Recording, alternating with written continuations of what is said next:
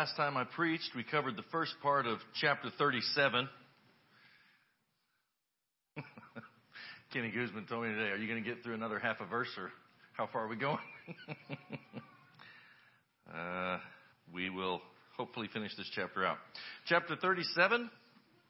We started on it last time. We were introduced to the man that the book of Genesis will now fixate upon for the rest of the entire tome, the rest of the book. And that, of course, is Joseph. He's very, he's quite a central figure. We could say, as we get into this final Toledot, remember we talked about what Toledots were last time? Maybe I should review that real quickly. Um, the, the, the word Toledot is loosely translated as generations, but the long story short is it's basically a history of where certain people or groups or how things originated. and the book of Genesis has 10 of those in total. It's not just, um, it is one long narrative, don't get me wrong, but it's 10 smaller narratives basically put together. And those smaller narratives are called Toledot. So originally, this book was not 50 chapters. Originally, this book was 10 sections that were a little bit larger, right?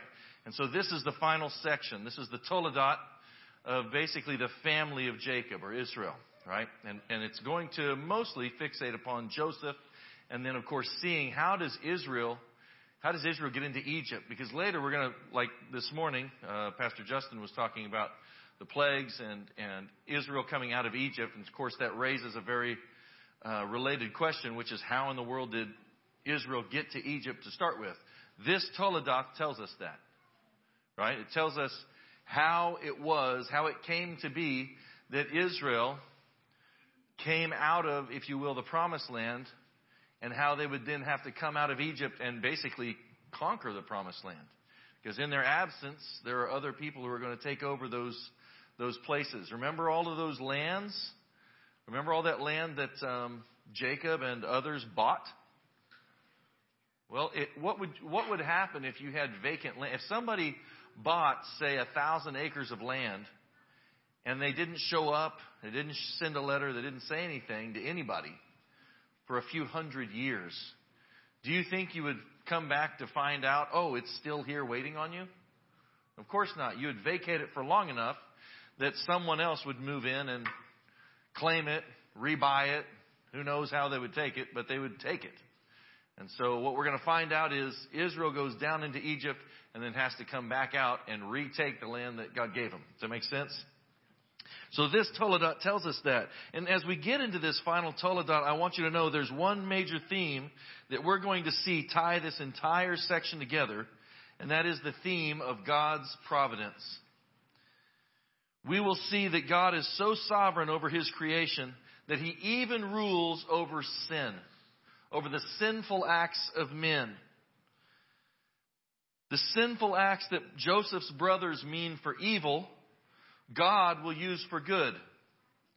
That God is so sovereign, He can even rule over the wickedness of men. That's, that should be quite a comfort to us, right? What should be one of the greatest comforts in all of Scripture. If you were here on Wednesday night, by the way, you heard Caleb talk about that very thing. That God has control over our lives even, even when we are suffering. And even in the midst of our suffering, God will use that He'll use that to sanctify us. He'll use that to change us to be more like Him. And He'll, in the long scheme of things, He will use that for the advancement of His kingdom as well, for the good of His people and for His glory. Which is a great promise of Scripture. He uses our trials for good.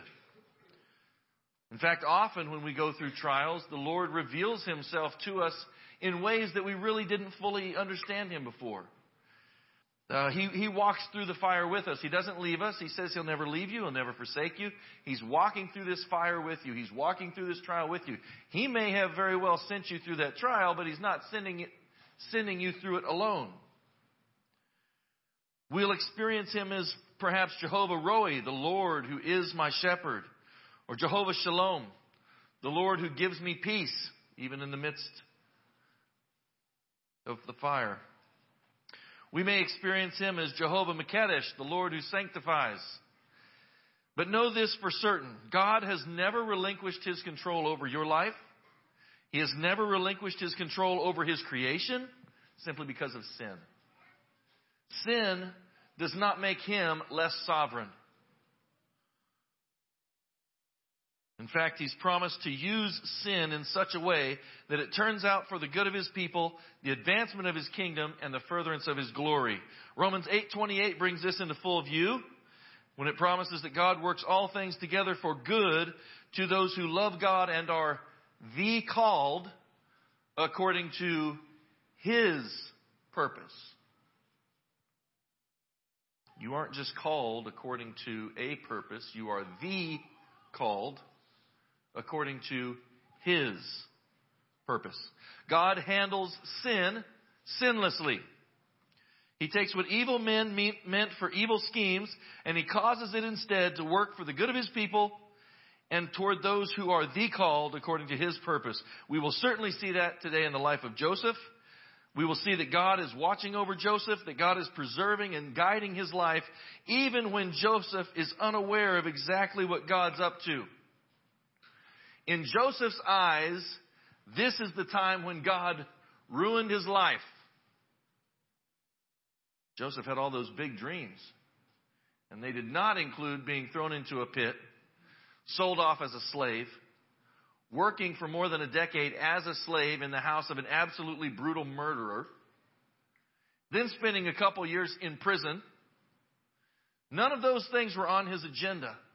And yet, at the end of all of that, we're going to see Joseph say to his brothers, Listen, no hard feeling, fellas. What you meant for evil, God meant for good, and He sent me ahead of you. Who, who sent Him? He sent me ahead of you to preserve life. Joseph had a very mature understanding of what was going on. You guys didn't sell me into slavery because of your evil. God sent me. And this was how he sent me. All right, so before we get any further into that, let's pray.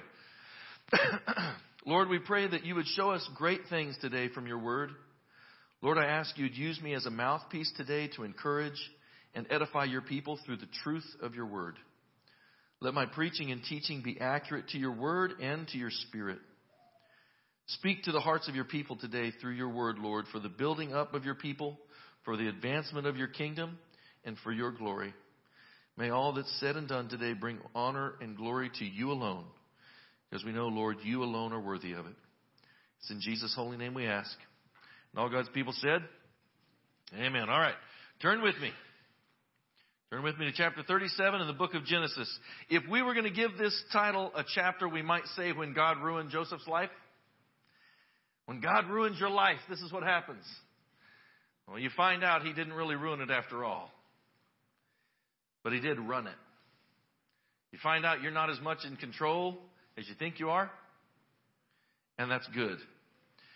It certainly would have seemed like to Joseph at the time that God just ruined his life. He will go from having dreams of grandeur to being sold off as a slave. But through it all, God is still at work for his good and for God's glory and actually for the good of God's people as well. You're going to see that Joseph is going to go through a terrible trial. But through that, he's going to be able to save God's people from starving to death in the worst famine the world had seen up to that point. God is working even through what seems to be the wicked schemes of man. So let's just hit the highlights of what we covered last time, and then we're going to pick up where we left off and finish out that chapter today. So let's start at verse 1. 37 1. Jacob lived in the land of his father's sojournings, the land of Canaan. Verse 2. These are the generations of Jacob. So there's that Toledot marker we talked about. Tells us we're now in the last section of the book of Genesis. Joseph, being 17 years old, was pasturing the flock with his brothers. He was a boy with the sons of Bilhah and Zilpah, his father's wives. And Joseph brought a bad report of them to his father. And I told you last time, the Hebrew here actually means he brought a true report of their evil. Some people, when they see that he brought a bad report, what they think is, oh, Joseph went and tattled on his brothers and he made it sound worse than it really was. Actually, the Hebrew phrasing here means he gave an accurate report of their evil. Which is to say, these four brothers are doing something they shouldn't have been doing, that they know their father won't like, And they're basically saying, listen, let's all keep this to ourselves. And Joseph refuses. Joseph is saying, My loyalty to my father is greater than my loyalty to you. Christian, did you catch that? My loyalty to my father is greater than my loyalty to you. This should be the anthem of every Christian working man. Right? Just go along with it. Just go along with just a little bit of this evil. We'll all be pals. A lot of times in the world we live in, that's how camaraderie is formed. You go to work and everybody's doing something that they probably shouldn't do, but hey, we won't tell the boss.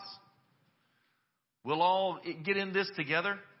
And Joseph goes, I'm, I'm not going to go along with that. And he is despised by his brothers for it. But we're actually seeing something of the character of Joseph. Now, listen, we're going to see that that character is very immature in other areas. I'm not saying that it's not. But this is one area that we see some very stalwart character. He cares more about doing what's right in his father's eyes than he does care about being popular.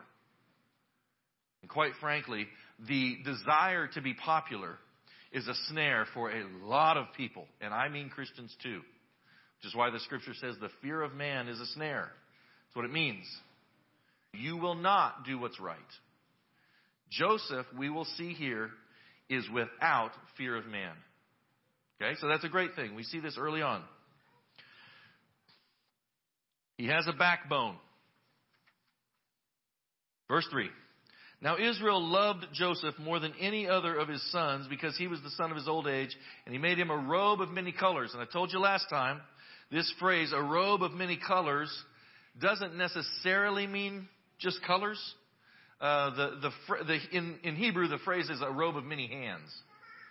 Um, meaning it wasn't just something you could just sew up overnight at your house, right? This wasn't just, this was a very unique garment. It was very flamboyant. But it wasn't just colorful. It was also long. It was long sleeved and it was long legged, if you will. And, and I told you last time that was very significant because that was not the clothing of the working man. The working, the working man, especially in this kind of agrarian society, would have been wearing either sleeveless garment or very shortened sleeves, and it would have ridden high up on his legs, on his waist. Basically, what we would think of today as shorts and a t-shirt. Okay? Why? Because it needed to be cool. They're working through the heat of the day. It needed to be cool. I don't know if you've ever had to do that, work through the heat of the day. I know yesterday my watch said it was 108 at 4:30. That's hot. I would not be I would not want to be in a three-piece suit if I were working outside when it's 100 degrees plus. And that's kind of the thinking here. If you wore a long robe, it was obvious you were not spending your days out in the field. It was obvious to everyone who could see you, you were the fellow that was in charge of the workers. You weren't one of the workers. Okay? And that's going to cause real problems between Joseph and his brothers. Because his brothers, who are almost all of them older than him by quite a ways, are wearing the workers' clothes. They are being the workers out there. And Joseph is, in essence, the foreman. I told you last time, he's the guy that comes out there and he's got his Starbucks latte and his clipboard and he's checking on everybody. Hey guys, boy, looks like it's hot. You guys have got this covered. Just making sure everything's going okay. I'm going to go back to the tent eh, and have a couple of the servants fan me. But hey, look, you guys are doing a great job. Keep it up. It actually goes deeper than that because in that culture, in that day, these guys who were, who were tending their father's flocks, it wasn't like you, it wasn't like today where you go out and there's fences or you, you come out to my place and there's cattle and there's fences that hold those cattle from going different places. Well, at least they're supposed to. They usually do. Right? No, at that time you were following the flocks around. You were kind of just, it's almost like you're driving this big machine, right? You're following these flocks around. And so wherever these flocks camped out at night, that's where you camped out. So three or four days out of five, you're sleeping out on the hard ground. Where's Joseph sleeping? In that cozy little bed of his, back in the tent. And that's exactly what we see here, right? Hey, your brothers are all tending the flocks down there at Shechem. Where's Joseph at when he's having this conversation with his dad? Back at headquarters. All right? Back in the comfortable place to be. Okay. This favoritism is going to cause real trouble in the family. So, verse 4 When his brothers saw that their father loved him more than all the other brothers, they hated him and could not speak peacefully to him. Now Joseph had a dream, and when he told it to his brothers, they hated him all the more. Joseph has some great character, but he also is a little low on tact and understanding. He might be a bit spoiled, maybe a little bit entitled. Or he's on the spectrum. He's, he's, just, he's, not, he's not catching the social cues here. He said to them, Hear this dream that I've dreamed. Behold, we were binding sheaves in the field, and behold, my sheaf arose and stood upright. And behold, your sheaves gathered around it, and they bowed down to my sheaf. And his brothers said to him, Are you indeed to reign over us? Are you indeed to rule over us? So they hated him even more for his dreams and his words. Then he dreamed another dream and told it to his brothers and said, Behold, I've dreamed another dream. Behold, the sun, the moon, and the eleven stars were bowing down to me. But when he told it to his fathers and his brothers, his father rebuked him. Oh, dad thought the other dream was cute, huh? Now all of a sudden, wait, you think I'm going to bow down to you too? Who do you think you are, you little snot-nosed rat? Right? I've got a couple of boys that like to tell me every now and then, I tell them, I'm glad you're my son. I love you and I'm glad you're my son. My boys like to say, I'm glad you're my son. Who do you think you are, pal? it's kind of a joke we have back and forth. His father rebuked him and said to him, What is this dream that you've dreamed? Shall I and your mother and your brothers all indeed come and bow ourselves to the ground before you? Who do you think you are, Joseph? Do you really think you're going to be that exalted? I think you've got to remember Jacob, Israel, he has dreams for this boy too. And I think in Jacob's mind, I want to see, I want to see God use him greatly. Exalt him. Okay, I'm going to exalt him above you. That, that's too far. Not quite. That no. Bring him back down. Well, the Lord's given him these dreams. By the way, just as a just as a point, the story does come to pass. Those dreams that God gave him do come to pass. Just not the way he thought. And his brothers were jealous of him, verse 11, but his father kept the saying in mind. Now his brothers went to pasture their flocks near Shechem, which is very interesting. And Israel said to Joseph, are, your, are not your brothers pasturing the flock at Shechem? Come, I'll send you to them. Okay, Shechem is at least two or three days if you're just walking. With the flock, it's probably a week or more. So these brothers have been out there a long time. And they're going back to a place that Jacob's very nervous about for good reason. Remember, Shechem was where Dinah had been defiled, and then Simeon and Levi go, We ain't taking that. They went into town and they killed all these men. Every man of the, of the city they killed. And remember, they had to flee after that. Jacob says, Man, we got to go now.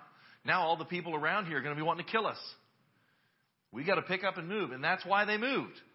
So now they're at least 50 miles away, a little over 50 miles away in, in roughly Hebron, the Hebron Valley. By the way, that's eventually why we will call them Hebrews. But they're in the Hebron Valley. They're living there. And now these guys have taken the flock all the way back. Now, why would they do that? Now, I've thought about this a lot. I think part of it is they lived in Shechem a while. That's, that, that was home. And every so often, I mean, I'm this same way. When I go back, I, I grew up in a small little farming community out in western Kansas. When I go back home, I kind of want to see the place. What's happened since we left? What, what does it look like now? And remember, their dad still owned property there. So by, you know, you could say, by, technically, by legal rights, they have a right to go back. Because they had a place there. They, probably the dwelling was still there. The well was still there. Hey, let's go take the, the flock back down to the old stomping ground and see what's going on. Maybe not a really wise idea. But I think part of it, the other part of it was they didn't like Joseph. They couldn't even speak peaceably to him. And I think in their minds they're like, you know what? Let's go somewhere where we can be rid of this little dude. It's not within a walk. It's not within a day's walk. He can't just come out there with his clipboard and his Starbucks latte and check on us. If he wants to come check what's going on, he's going to have to spend two or three nights out in the open, which is something he was not accustomed to. He would have been sleeping in his bed every night, right? So they go to Shechem. And after they've been there a while, Jacob, very, with good reason, is a little nervous. What's going on? Is everything okay with him? Who is he going to send that's really going to tell him what's going on? Well, Joseph is his most trusted advisor, right? He knows if I send Joseph, Joseph will bring me in a real report of what's really going on, not just what everybody wants me to know. Okay, having an employee like that is a very valuable thing, and that's not lost on dad here. So eventually, dad sends him. Come, I will send you to them. And Joseph said, Here I am. Whatever you want. He has no idea this will be the last time that he will see his son for 22 years. He has no idea. I think that should strike home. To us as Christians, we take a lot of things for granted. We take the God's providence that we've known thus far for granted. We take it for granted that God is going to bring back our loved ones to us again. We take it for granted that I'll see them all again. Tell you two little stories about that. I took that for granted. Um, I didn't know my dad real well growing up. and um, I just took for granted that I would kind of be around him more as I as I got older, and that I would learn more about him. And we just kind of because we had we had started kind of forming a relationship again as I was older. He was living in Davis, and I was here in Ada going to college, and so I just kind of took that for granted. And and so I took a job up in the northeast corner of Oklahoma, thinking, well, I'll I'll go there for my my plan. This is my plan. My plan was I'll go there for a few years um, and I'll kind of get all my lesson plans and stuff figured out. And then when there's a really a good opening back down here in this area, I'll take that and move back down. And and in my mind, like looking, you know, ahead, that's when we'll be having kids and we'll be, you know, we'll be around grandma and grandpa and all that stuff. And unbeknownst to me, three months after we moved, my dad would die. 56, which is, you know, it's not real young, but it's certainly not old. You realize, wait, can't take those things for granted. Here, he's kind of doing that. I'm going to send Joseph off to do this, and I'll see him here in a few days. Please, Christian, I'm begging you, don't.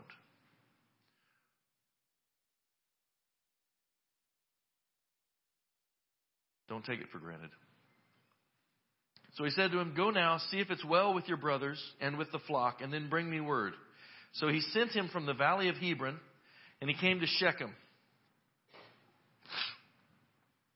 Remember, Shechem was still surrounded by the Perizzites, the Canaanites. There was good reason for Jacob to be a little nervous about all of his sons. Remember, the only two sons that were not there was Joseph and Benjamin. So 10 out of the 12 are down there. There's good reason for him to be a little bit nervous. Shechem was roughly 50 miles south of Hebron, where they were living at the time. So that was the old stomping ground, but it was a long way away.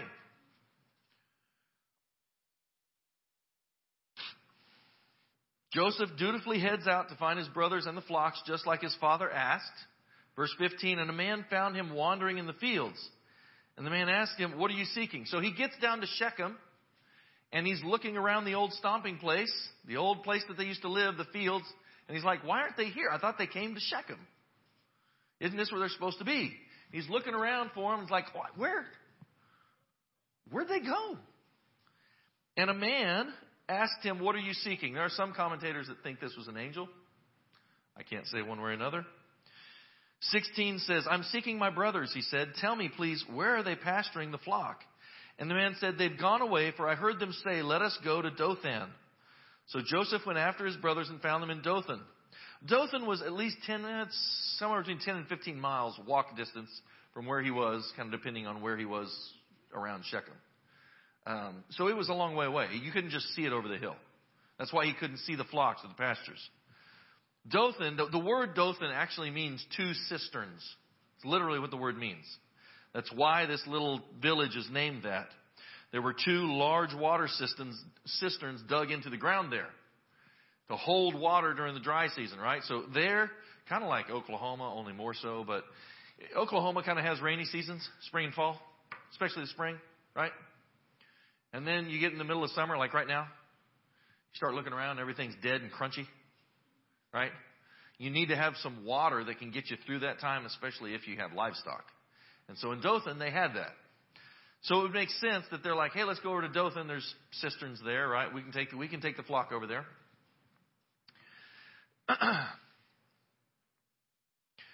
By the way, much later in Israel's history, Dothan was actually where Elisha saw the angelic armies surrounding him, protecting him even when the Syrians came in. That was at Dothan.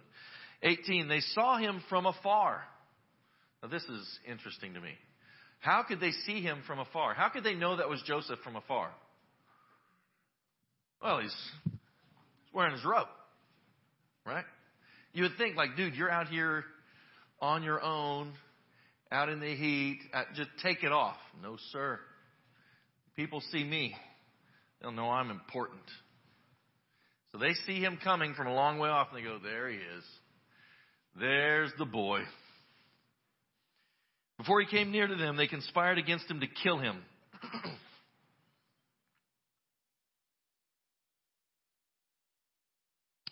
they said to one another, Here comes this dreamer.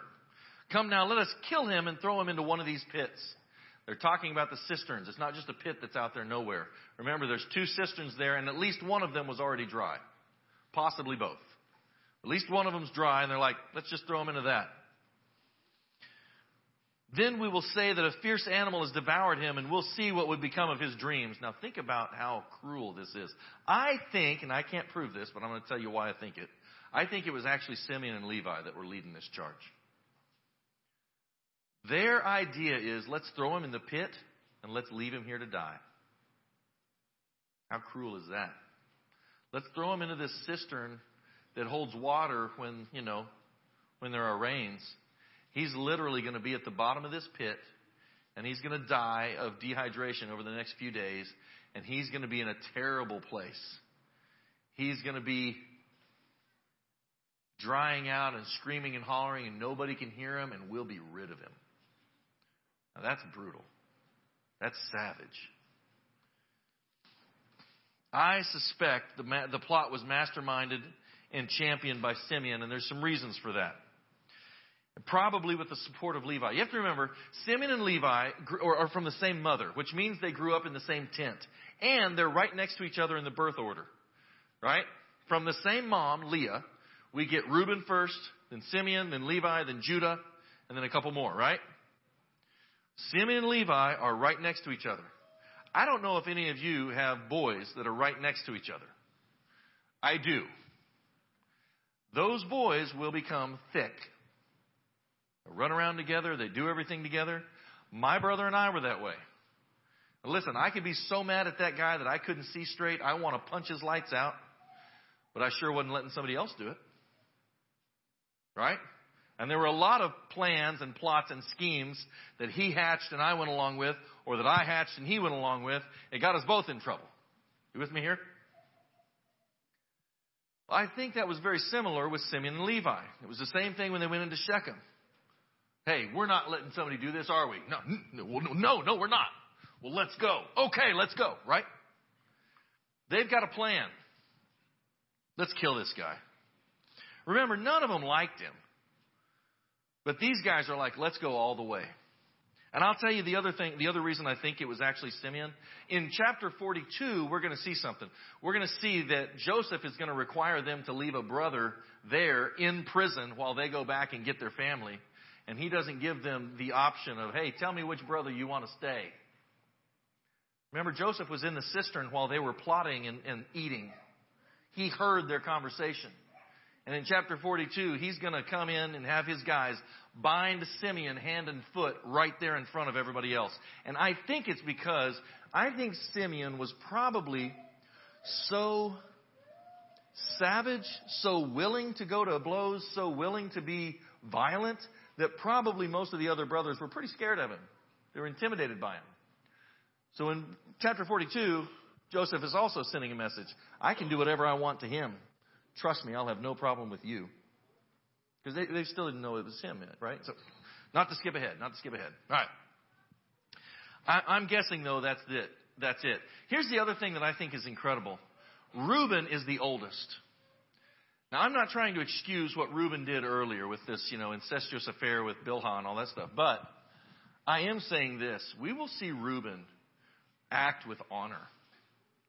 Who has the most to lose by Joseph being on the scene? Reuben. Reuben is the oldest brother. He's the guy that should be in line to be, you know, the head honcho. So if something happens to Joseph, Reuben's the guy.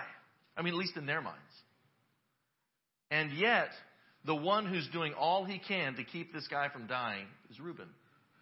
And I think it's because Reuben has a great affection for his father.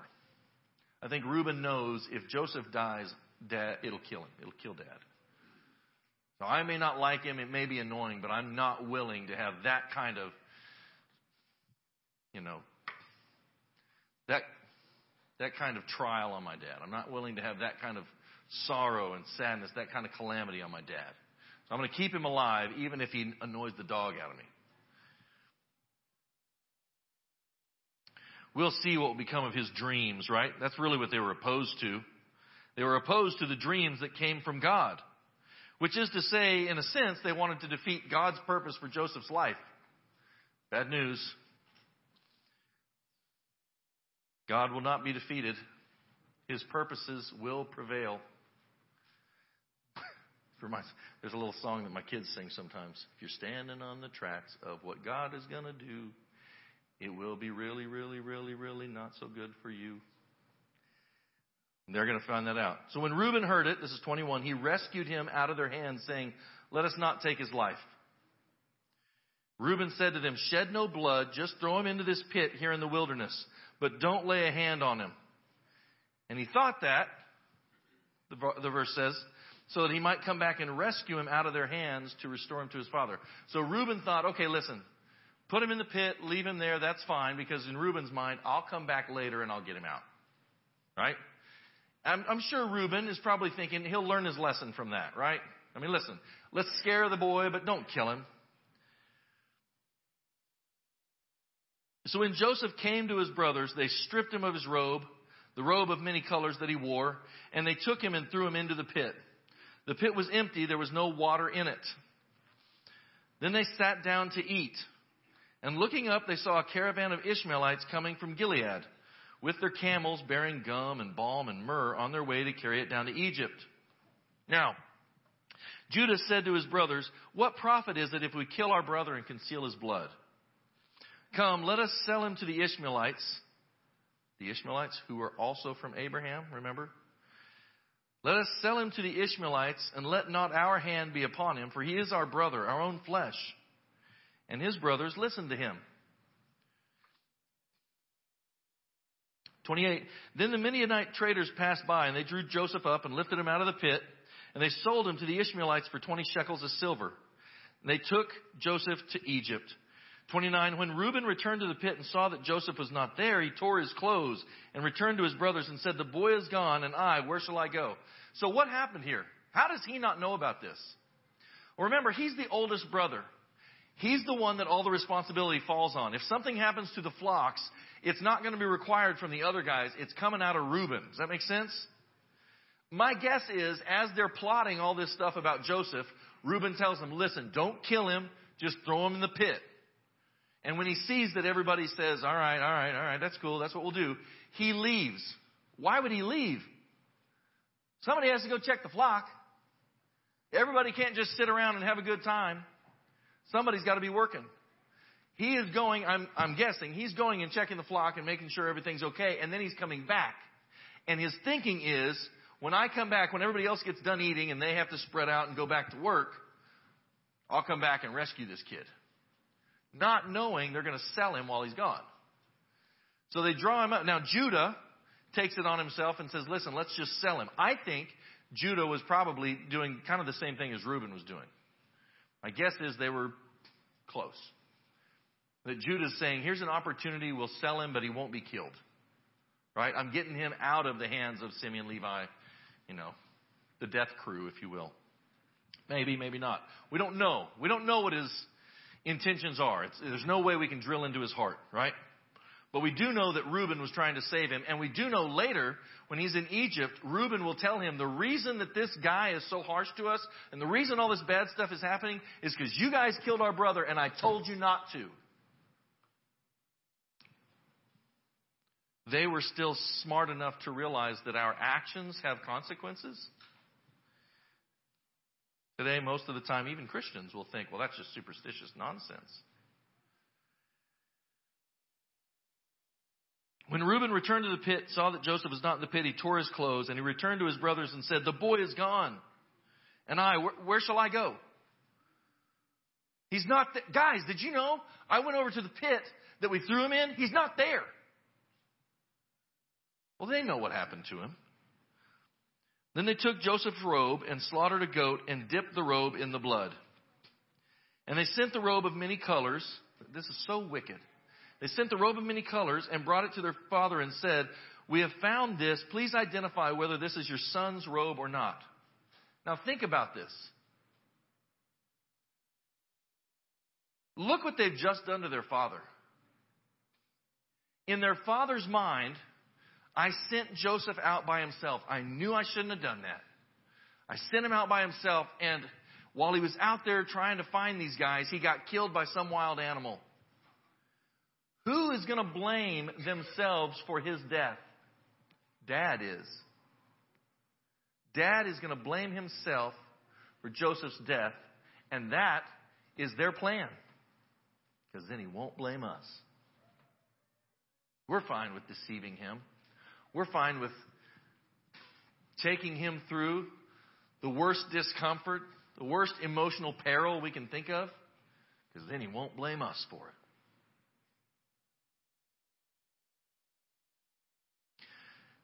He identified it and said, It is my son's robe. No doubt a fierce animal has devoured him. Joseph is without doubt torn to pieces. Then Jacob took his garments and he put sackcloth on his loins and mourned for his son many days. Think about wearing underwear made out of gunny sack material. There is very little that is less comfortable than that.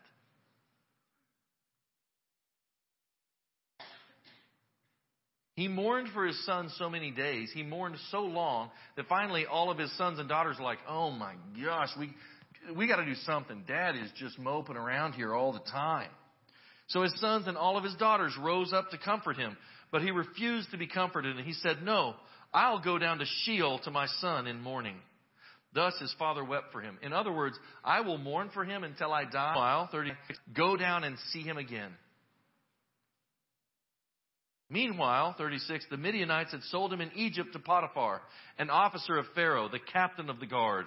By the way, the word here translated as officer is saris, meaning eunuch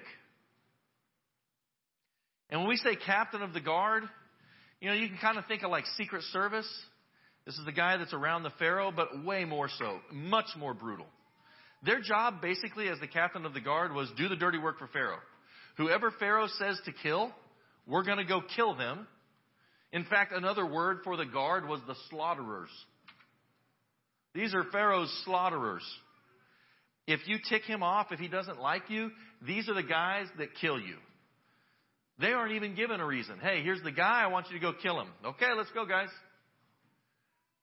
Sometimes we get this idea that Potiphar was some wonderful, upstanding guy. Look at all that Jacob must have learned.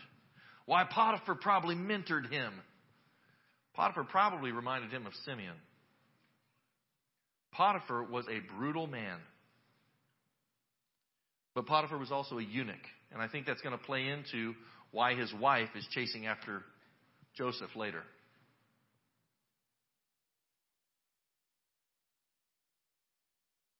Potiphar would have been quite familiar with bloodshed and gore. Now, listen God's providence was not thwarted by the sin of Joseph's brothers. Listen to what uh, I, I, want to read you a little piece of. John Piper just wrote a book called Providence. It's basically his big um, magnus opus, probably magnum opus, almost 800 pages long. It's not a quick read. But it, I'm, I'm working my way through it. It is a good read, and a large section of it is actually about this very thing, about Joseph and about what happens. Here's what he says. I think it's really good. the enslavement of Joseph through the sins of his brothers contains one of the most important statements in all the Bible about the providence of God. The statement is made by Joseph to his brothers near the end of the story. As for you, you meant evil against me, but God meant it for good, to bring about that many people would be kept alive just as they are today. Before there was any hint of famine coming on the land of Canaan, strife was brewing among Jacob's twelve sons. They hated Joseph. And the sequence of events by which God would save this family from the coming famine was actually set in motion through a tangled web of sin, including fatherly favoritism, brotherly jealousy, and even murderous hatred. But God was still at work and the plan for murder was replaced by the power of greed. After all, there was no financial gain in merely killing the man. So after selling Joseph off into slavery, the boys cover their tracks by dousing his coat with animal blood and then convincing their father he'd been killed by a fierce animal while out in the wilderness. With this entire constellation of sins against Joseph and his father, the brothers had set in motion an astonishing sequence of events that would actually lead to their own deliverance from the famine. Look at how Joseph describes it later. Now do not be distressed or angry with yourselves. What a forgiving guy. Because you sold me here, for God sent me here before you to preserve life. Who sent me here? God did. Listen, are you going through something? Are you going through the trial? Are you hating those people that put you in that trial, as is so easy to do? Have you ever had someone at work slander you? if you're a Calvinist, I promise you have. Do you get angry at them for it? Is it possible that God is actually working through those circumstances? that if you will get your eyes off of you, you will see that God is working through it for the furtherance of His kingdom.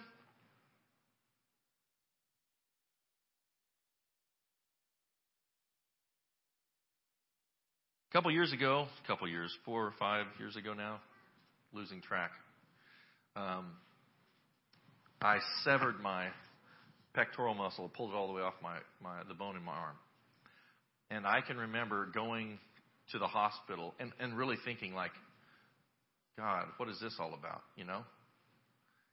And I go to the hospital and it was a not a fun time and then I had to have surgery and they put all this metal in my arm and today I'm like Bucky on the Avengers.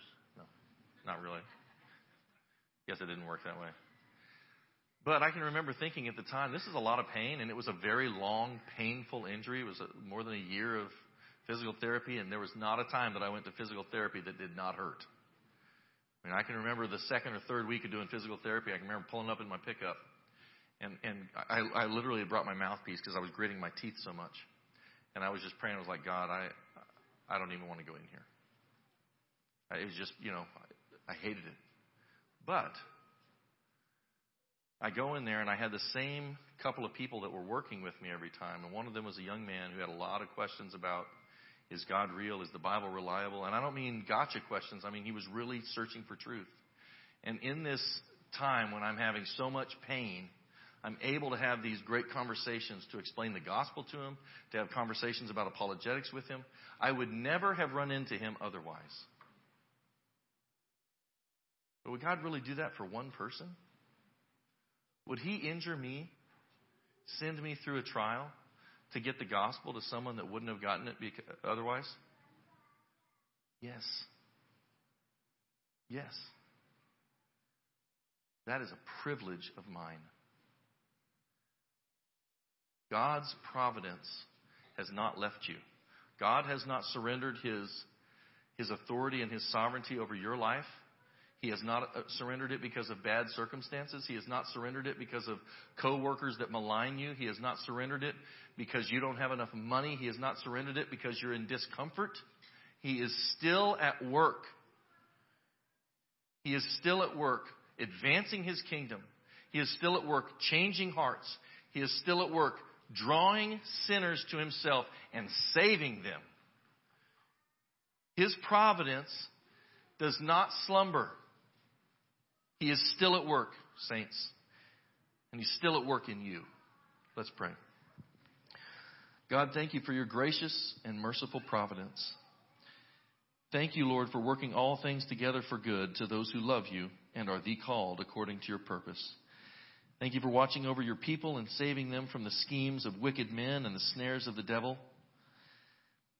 Thank you, Lord, that you've told us, promised us you would never leave us nor forsake us. And in every trial, in every circumstance, you are there with us. Remind us of that again today, Lord. Remind us as we go forward. We thank you for it, Lord. And all God's people said, Amen.